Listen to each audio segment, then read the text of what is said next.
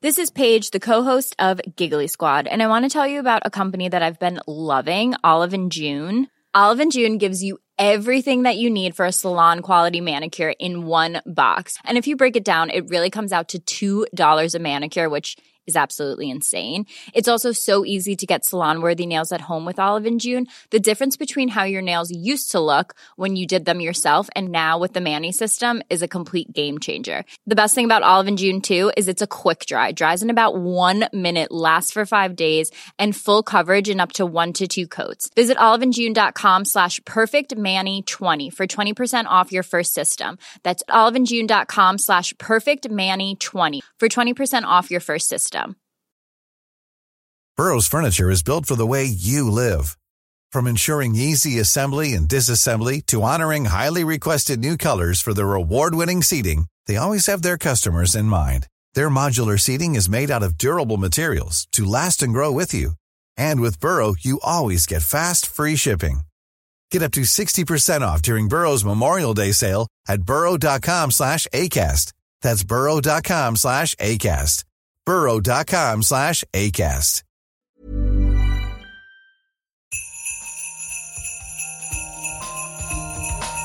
In an experiment, Yeah, we don't know yet. Why is light so far? Like it sounds so simple. They had no idea. But now the data speaks. I find this not only refreshing, but, but at some level astounding.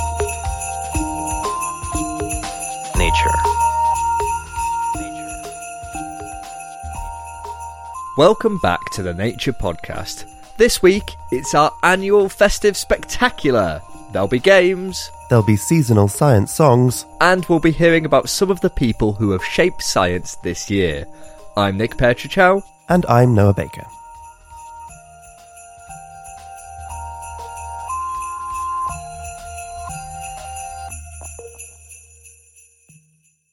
So it's the end of the year and we have our usual festive show.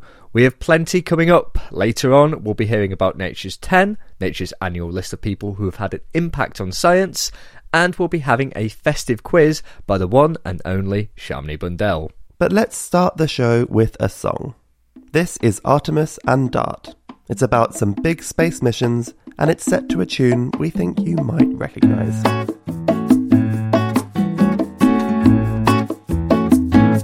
Artemis and Dart. Artemis and Dart. Artemis and Dart. Projects from NASA Felicidad. One's building defense from potential threats. The other is meant to open access to space women. Year for some big space missions, from Earth defense to lunar ambition. There's asteroids and moon expeditions, and they've captured all our hearts. First Optimus 1, it's time to get on. White something smells warm, it's leaking somewhere, a seal, oh god. Okay, we'll leave soon. We're off to the moon. Await a monsoon. Let's try again in a month or two. Artemis has been a slow space mission. Delays will come when there's high ambition. But it's all worth it when there is ignition and the journey then can start. Now let's turn to Dart.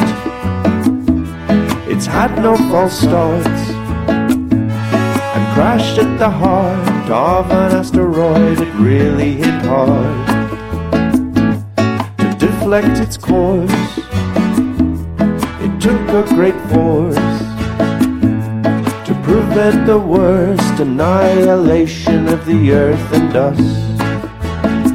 The asteroid didn't pose any threat, but Chicxulub isn't one you forget. Now maybe NASA can stop the one next and protect us from the start. Artemis and Dart. Artemis and Dart. Artemis and Dart. Project from NASA Felicidad. That was Artemis and Dart, performed by Phil Self with lyrics by me, Noah Baker. Thanks also to Pablo Arguelles, Victoria Manzoli, and Flor Crosta for their help with the song. I do really like this rendition of Feliz Navidad. But now it's time to get excited and start cheering with our live studio audience as we've got the festive quiz. Welcome to the Nature Podcast annual end of year quiz. I am your host, Shamini Bundell. Now allow me to introduce our three competitors for today. We have Nick Petrić Howe. Hello, I'm here to crush you all once again. I've never done that. I've never won, so I don't know why I said that. This year, your lucky year, Nick. We also have Lizzie Gibney. Hi, I like to show up only sporadically throughout the year, but consistently for the end of year show. Yes. And finally, we have Noah Baker. I'm on a podcast all the time, but I've never been in the fun show, so now I get to do it. I'm very excited. Gosh. The quiz is obviously what everyone at Nature um, is is working here for, just to get the chance to be in my end of year quiz. So I hope the competitors today won't regret that because I have a bit of a challenge for you all in the form of redacted headlines. So I have taken the headlines from various nature podcast stories throughout the year and I've redacted all of the key words. All of them. really, I mean, really, quite a lot of them. Your job is obviously guess what those words are and what the actual headline is. Now, this this year it's a sort of cooperative team game. Um, but at the end, I will, as is somewhat traditional now, just arbitrarily decide on a winner, um, just depending on how I feel. So, you know, just try and impress me somehow. just for some context here, I have been told that some of my previous quizzes might have been too easy. People might have gotten things Oh, too no. quick, maybe just guessing things straight away. Um, so yeah, just to warn you, I have I have stepped it up this year. Now these are all, as I said, headlines from the Nature Podcast. Um, they're generally ones that one of you three has been involved in or made in some way, or sometimes just ones that I've made just for my own benefit. Um, so hopefully not too tr- tricky. Does everyone understand the gist? Is everyone ready Mm-hmm. to go? See? Yeah. Then we shall begin. Your first headline, competitors. Blank, blank, blank makes blank after tense blank. After tense? Tense, T E N S E, not Ah. tense like at Glastonbury. Yeah, that's what I thought. Might one of the words be Artemis? Incorrect. There is no Artemis in this headline, although, oh, you're kind of on the right track. Yeah, I feel like launch. Is it a tense launch? Oh, it was a tense launch indeed. It was blank, blank, blank makes blank after tense launch. I mean, JWST launched on Christmas Day last year, so it could have just opened, unfurled at the beginning of the year. I'm going to give you uh, from JWST. I'm going to give you the first three blanks, which are Webb Space Telescope makes blank after tense launch. Anyone want to fill in that final word? Makes Uh, history. History! well done, indeed. So I did pick this because it was right at the beginning of the year, and yes, um, it had launched on Christmas Day, 2021. It's just been amazing all year. Absolutely incredible what was produced. And it was so like nerve wracking. Like it cost so much money, cost so much more than was originally planned, took so much longer. And then you have it going up into space and you're just like, please don't let this rocket be the one that blows up. And it didn't. Yay! Yay! also, you know, like Hubble, its predecessor, had to be fixed so many times for things that went wrong. I was just waiting for all the things that went wrong with JWST, and so far they haven't. It seems to be working pretty darn well. Okay, let's not jinx it. Everyone touch which. Okay. Hashtag scientific. Um, well done. Okay, great, great start there uh, from right back at the beginning of 2022. Okay, your next headline Reviving blank, blank, blank after blank. I know this one fo- straight off. I think I do as well. I was trying to make them harder. Gosh darn Is it. it that, okay, as the non-bio person, is it that when they bought, like, after death, there were like some organs that they managed to get working again? Absolutely. Reviving blank organs blank after death. Would anyone you go go on then, Nick and Noah, you know this one. I mean, pigs are involved. reviving pig organs blank after death. Hours? Is it four hours? Yeah. Hours. Yeah. It was indeed hours. So this is Organex, right? Organex was the name of the device that was used to perfuse the pig to like revive the organs. Um, and so yeah, it's, it had this fluid, so it had a bunch of metabolites and different chemical compounds in it to sort of ease these organs to a sort of functioning state, but like a semi-functioning state, because they also had inhibitors and stuff in there as well. But yeah, it was a really interesting and quite strange story, and a lot of ethical quandaries about this as well. What does this mean about death and that sort of thing? And a story which was very colloquially referred to by various people as the zombie pig story. Which, of course, it wasn't a zombie pig, We are but it not was allowed to something call that it went around the zombie in pigs. nature towers where people were saying, "Isn't that the zombie pig one?" And everyone went, "No, No, it's not." No, no zombie pigs. Uh, for, for clarity, the pigs never got up or anything like that. there was some twitching though. And that was that was Nick's uh, story as well. So you know, it's slight advantage to Nick there, hence knowing it straight off. But I feel like Lizzie put a good, good amount of contribution into that. Hey, look, I knew, I knew. Oh, I was trying to make it hard, and oh, okay, Just do come all on. blanks. It's Yeah, I fault, should have done. We're just such a should have dream team. to the blank. It's, because we're so good. It's not because it's too easy. Okay, right, come on. Gonna, I'm gonna get you with this one. Blank blank reveals a blank blank of blank blank. Okay, that is This a lot is of a blanks. challenge. Yeah, yeah, you asked for it, people. Come on. Is it fish? Is one of the words fish? Yes, it's fish. That was fish. What? Oh, I I now know what this he is. just knows what it. How did you, Nick? Nick Vegetal, what are you doing to me? I, that that was all blanks, and you've just gone fish. It's not like fish was like a big science theme of the year either, is it? Oh, I remember all those stories about fish. But this was an exciting moment. I think I think we can get to the exact headline because this was Oh, a yeah, new we can fundamental, a, a new fundamental sort of uh, uh, process in biology, right? So is Uh, another fish. one of the words cell? No, it's fossils. No. Oh no! Is it my one that I did about the new kind it of cell wrong. division? Ah, Nick guessed accidentally right, and it wasn't what you thought. Oh no! Let's throw another word in. What about the word new? Fish. Fish blank reveals a new blank of cell New blank. Atlas. Such a g- such a good guess for bias stories, but it's not Atlas. I do remember the whole A headline new now. type of cell. Correct. C- c- Maybe Nick should finish it because this was a story he covered. Fish skin reveals a new kind of cell division. So this was a story that I made a video of as well. Uh, it's a very colourful video, so I recommend if you like pretty colours, checking it out. Um, and basically, this team found that these cells were dividing without doing the normal uh, duplication of DNA that happens. So each of the cells did not have an equal complement of all the DNA. They just took bits of it that they needed to produce skin very quickly. And they reckoned that this happened because of those stressful times when you're growing up and you just need a bit more skin. We all remember those times. It's fascinating because one of the things that really defines cell division usually is an awful lot of checks and balances to make sure that the cells divide appropriately and you don't end up with cells that are all have the wrong bits in them. But this just threw all of that out the window and was like, speed is all we care about. Quickly, lots of skin. No, and that's a really interesting part that we didn't get to talk about on the podcast or the video, but they had no idea, like, why it's able to do this because you need these checks and balances because otherwise things can go wrong and you get cancerous cells. But that wasn't happening here. So there must be some other kind of check and balance that's occurring, but we don't know what.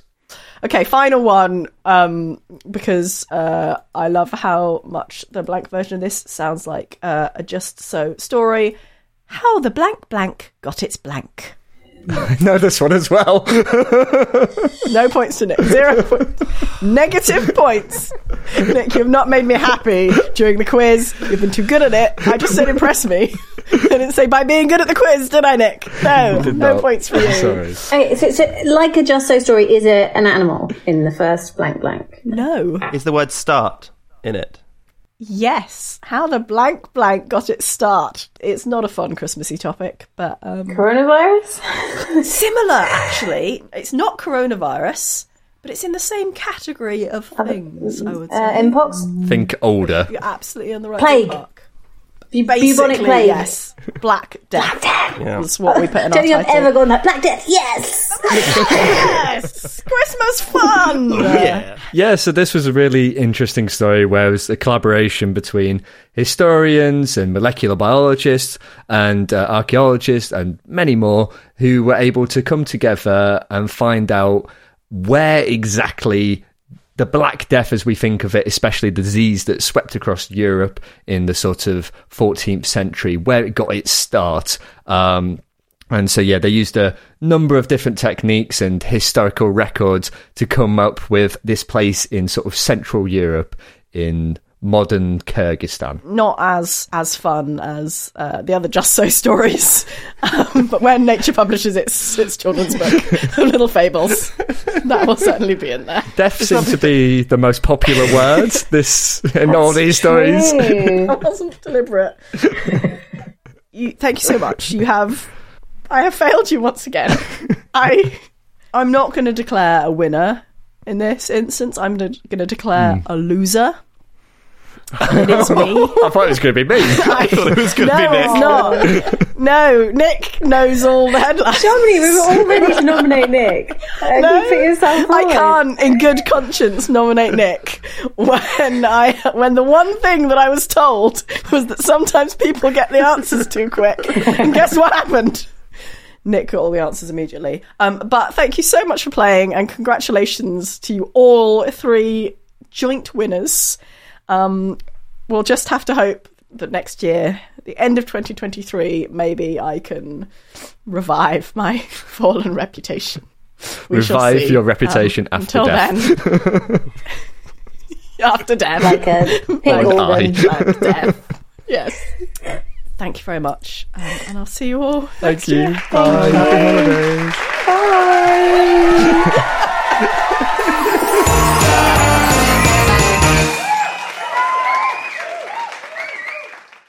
Later on, we'll be hearing about some more headline making science, but right now, it's time for the research highlights, read by the one and only Dan Fox.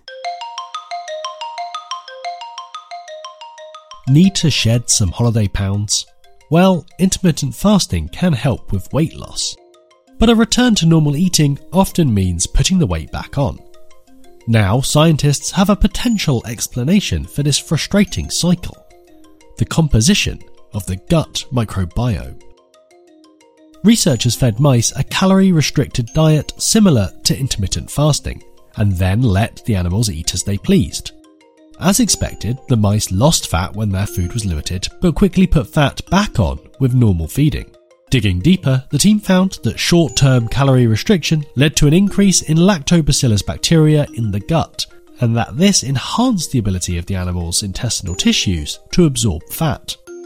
However, if mice were given a high protein diet after food restriction, this suppressed the growth of the bacteria, resulting in less fat accumulation in the mice. The authors say the findings suggest that eating high protein meals after completing a diet could help people to maintain weight loss. If this research has inspired your New Year's resolution, you can read the full paper in Nature. An aerial survey has revealed a previously unknown wealth of Maya cities, towns, and villages in northern Guatemala. Researchers surveyed a lowland region near the Guatemala Mexico border using LIDAR, a technique that records archaeological features and the contours of the Earth's surface. The survey revealed a dense web of more than 700 archaeological sites, including cities, small settlements, pyramids, reservoirs, courts for ball games, and 177 kilometres of a network of elevated paths. The interconnectedness of the sites, along with the labour required to build them, suggests that the lowlands were home to a unified Maya political system that thrived in the thousand years before the classic Maya period recognised by archaeologists, which began in 250 AD. This means that despite earlier ideas that the region was sparsely settled, the authors believe that there was in fact prodigious growth. Survey that paper in full in ancient Mesoamerica.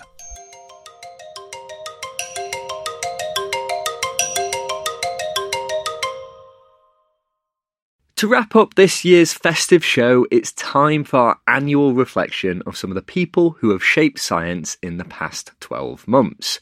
Joining me to do so is Richard Van Noorden, one of Nature's Features editors. Richard, hi. Hello, Nick. Well, thanks for joining me, Richard. So, to do some reflection, the way we normally do it every year is we talk about Nature's 10.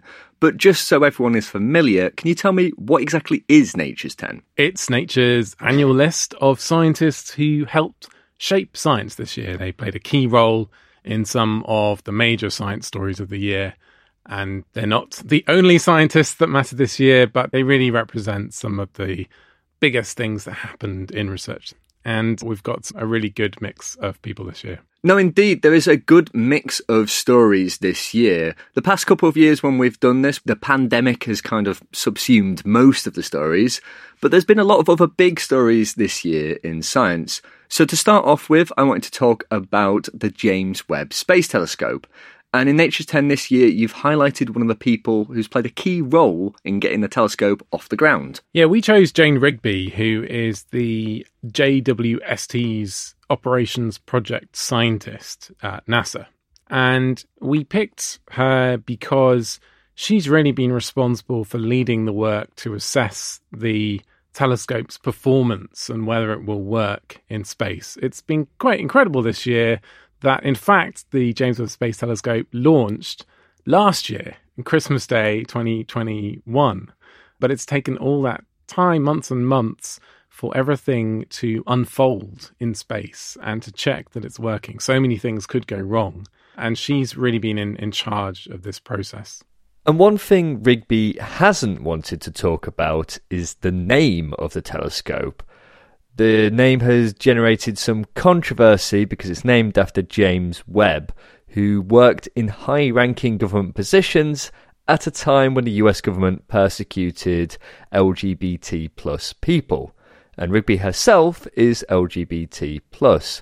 Can you tell me a little bit about this? So, as you say, the name James Webb is very controversial, and there's been inquiries as to whether the name should be changed because of who it honours. For the moment, um, NASA has said that they are not going to change the name, but some astronomers are referring to the telescope as JWST so as not to say the name.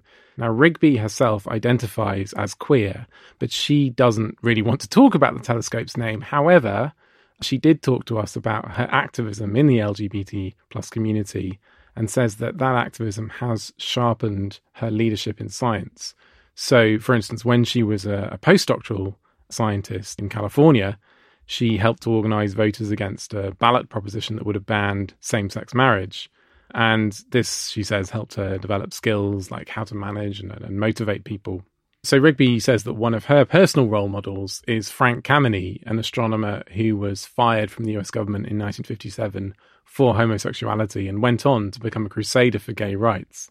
Rigby said, I think, something very interesting about what ties together many LGBT plus people in astronomy. She said that there's a, a feeling of belonging and quotes that the universe doesn't reject me.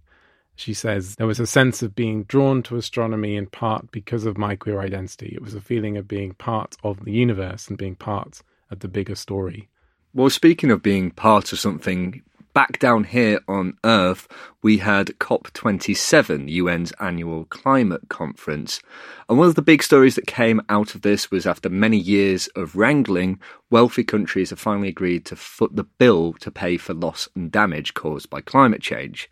And th- this year in Nature's 10, we've chosen to highlight someone who's been fighting for this for a long time. Yes, we've picked Saleemul Huq, who is a very well known climate researcher in Bangladesh he's kind of been, for more than a decade, the kind of unofficial leader of the idea that the high carbon emitters of the world have a financial responsibility to help the low emitting countries that face devastation as temperatures continue to rise. So it was obviously a triumph for everyone, but kind of a personal triumph for Saleemul Huq that we did see this loss and damage fund agreed at COP27 this year, although all of the details still have to be worked out. No, certainly. And he himself is from Bangladesh, which has a long history of climate disasters. This year we saw a great deal of flooding.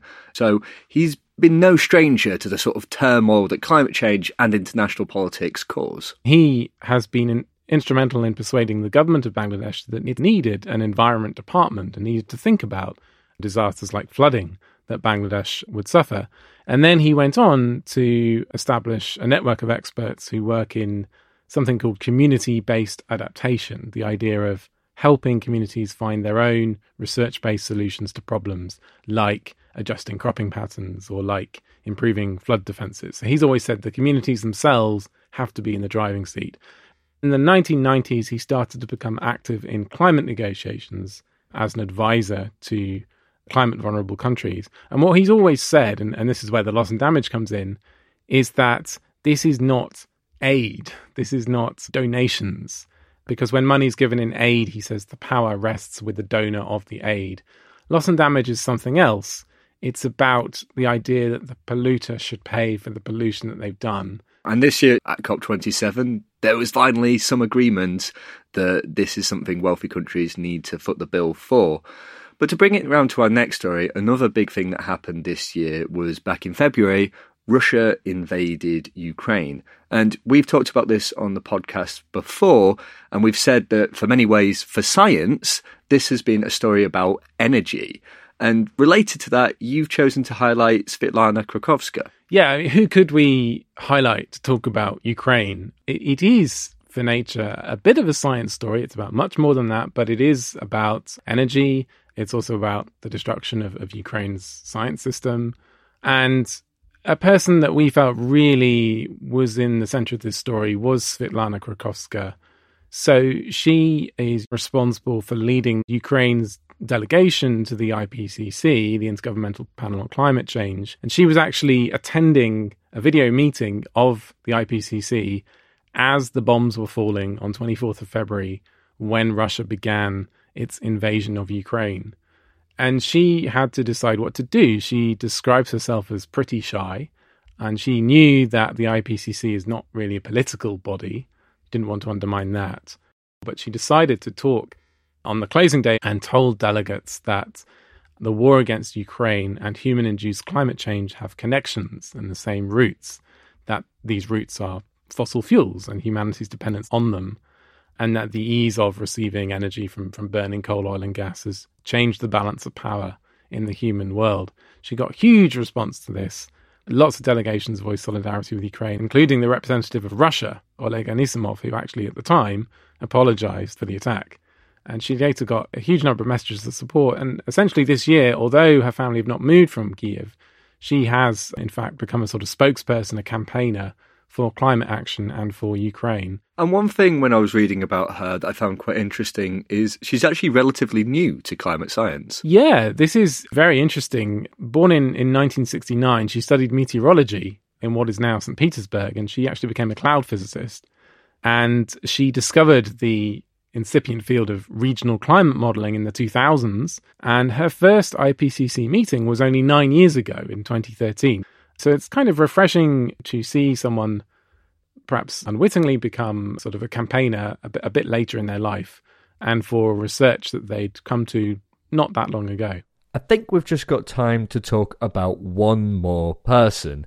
And whilst the pandemic is still ongoing, and we've actually featured a couple of COVID scientists in Nature's 10 this year, there's another virus that's been making headlines monkeypox.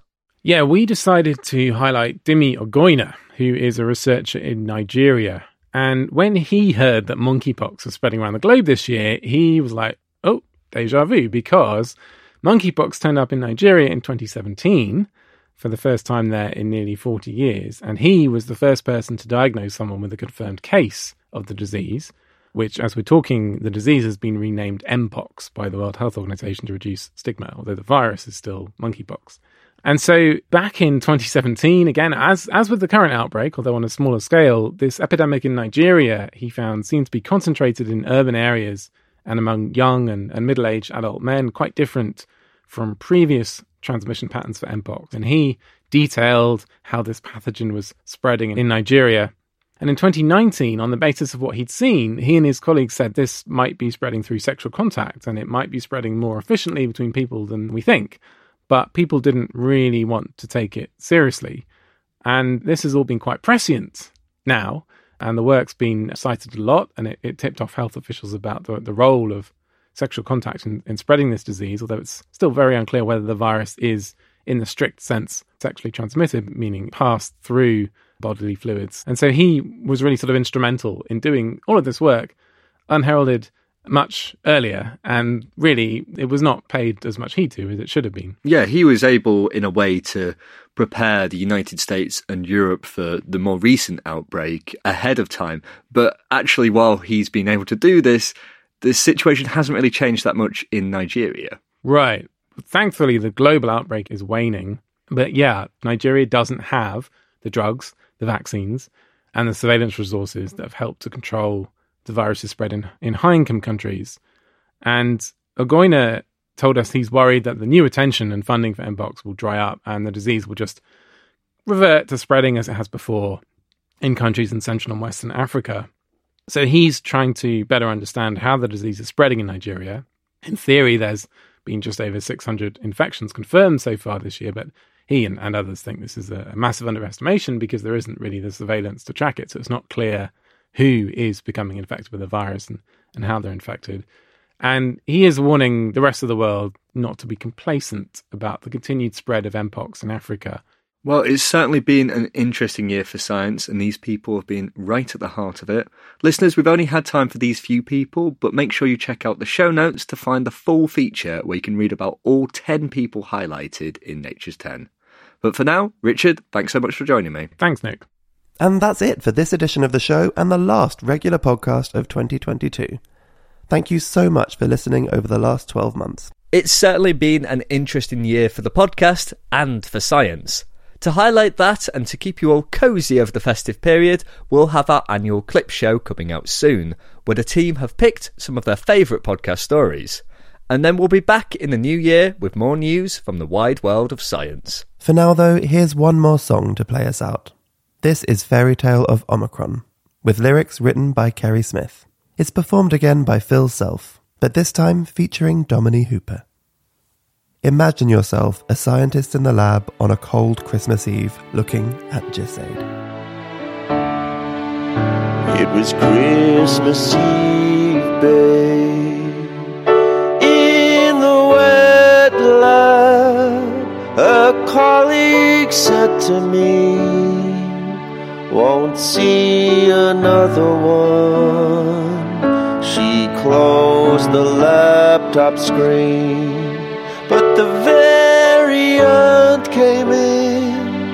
I turned my face away from the new acronym. God, it's another one. Came half past one. I've got a feeling this night is hardly through. So happy Christmas. Still browsing Gisaid. I can see a better time when there's no SARS-CoV-2.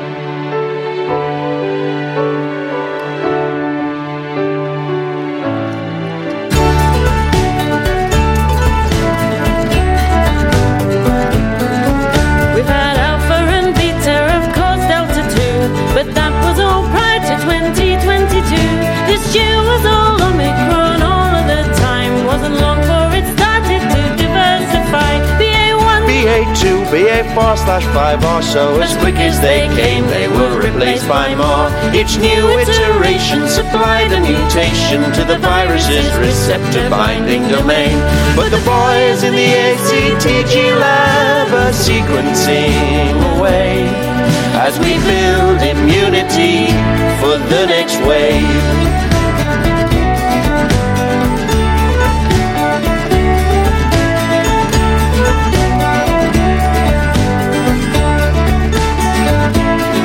XBB, XBC. BQ 1.23, we have not heard the last of you as the year ends. No longer polemic to say it's endemic. Omicron won't debate the ways it can mutate. With the girls of the ACTG lab still sequencing away as we build immunity for the next wave.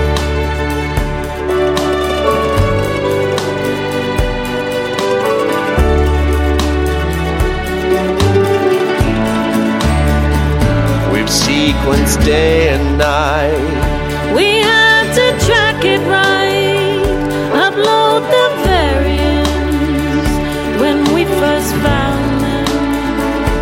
I made this diagram. Your strains emerge and die. A nest of tangled lines. Each night I dream about you. As the folks of the ACTG lab keep sequencing away. As we build immunity for the next wave.